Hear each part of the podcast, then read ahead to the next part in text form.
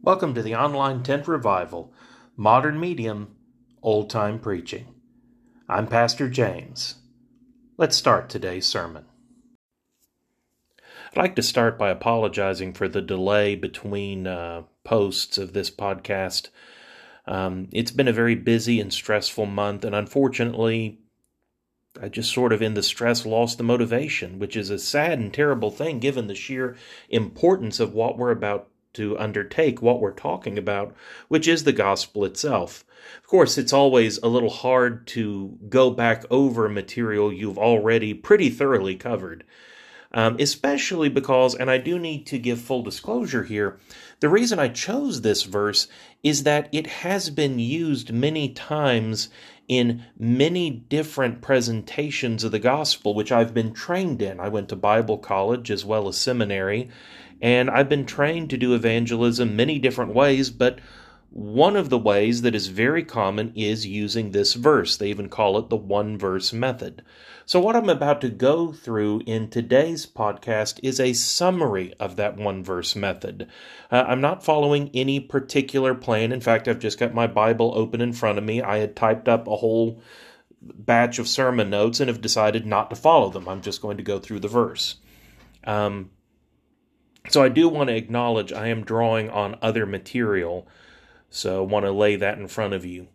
But uh, having said that, let's go through this together. And I want to encourage you if you've already heard everything that's already been preached, after this message, go back and listen again so that you can unpack it even more, having heard the summary.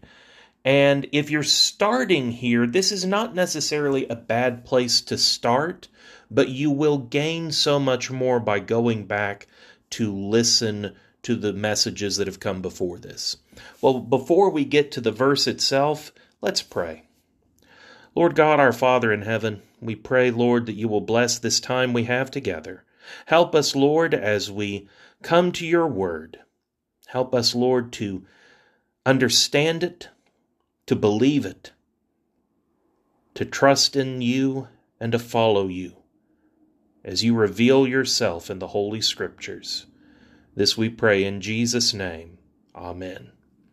Now, since I've gone through uh, the other messages, just so you know, and have explained a lot of the technical terms, in this summary, I'm actually going to feel free to use a little more technical language. So, again, if this is your first recording, go back and listen to the other messages in this series. Let's read our verse for the uh, Romans chapter 6, verse 23. Remember, those are added later. The chapter and verse numbers are just to help us find the words we want to read. For the wages of sin is death, but the free gift of God is eternal life in Christ Jesus our Lord. As we've noted, we all begin with that same problem, which is our own sin. I don't need to prove you're a sinner. I could sit here and discuss all the sins of the Bible. I could go through all the Ten Commandments. I could do it quite easily. I'm sitting at my desk in my study and I have a little model of the Ten Commandments right in front of me. But they basically boil down to two love God and love your neighbor. Jesus Christ said those are the big two, and I don't need to prove to you that you don't love God like you should. You can look at your own life, how often you go to church, how often you read the Bible, how often you spend time in prayer, or even if you're not religious at all, how much time do you spend thinking about God, about His existence, about the importance of knowing Him? Even you can acknowledge, wow, I don't really think about that as often as I should. I don't consider God as often as I should. Even you know. And I certainly don't have to prove you don't love your neighbor as yourself. We don't love each other the way we should. We get mad at each other for no reason. You know, road rage incidents happen. You know, we get frustrated. We treat people in the restaurant, the wait staff poorly. You know, sometimes, well, all the time, we just don't measure up. All those times you just don't measure up those are sins. We're told earlier in the book of Romans, chapter 3:23, for all have sinned and fall short of the glory of God. Your sin is just you not measuring up, not being what God created you to be, not showing the world what He is like. The book of Genesis, right at the very beginning of the Bible, right on the first or second page in your Bible, will tell you God created us to be in His image. We're supposed to be like Him in character and action and thought, and we just aren't. Now, sin has consequences. You see, God is just. From eternity, he has always given to everyone what they deserve, even when he was the only one who existed, since God exists eternally as three persons who are one God, the Father, the Son, and the Holy Spirit. They have each rendered to each other the worship that is their due.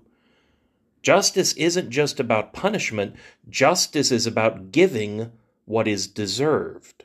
God has always given among the three persons of the Trinity that which is deserved praise and glory and worship. Therefore, when he created things, when he created beings, angels and humans who were capable of thought and moral action, his nature is such that he will give us what we deserve. And sin deserves death. It deserves punishment by being separated from God, our Creator's favor and love. You know, no one can escape God. But to be cut off from His favor and love, to be exposed to His wrath, that is death. That is spiritual death, and it is a condition that never ends. It is permanent. All of us begin in that situation of guilt. Even before we can take deliberate action on our own, we are still guilty. First, because Adam acted on our behalf in the garden when he ate the forbidden fruit. Uh, we'll talk about the creation story later, some other time. Um, we're guilty in him because he acted on our behalf, and we're guilty because if we could take a moral action, we would sin. We're rebels by nature. We sin because we are sinners. We are not sinners because we sin. Uh, that sounds very unusual, but it is the truth. So, what are we going to do? If we're all born with this problem, if we're all born with this issue that we are sinners and we are already guilty, we're already under God's wrath. We're already facing death. What are we going to do about it? Well, we can't do anything about it. God has to do something about it. And fortunately, God is loving. And although we deserve wrath, God is also gracious. And He gives us His love anyway.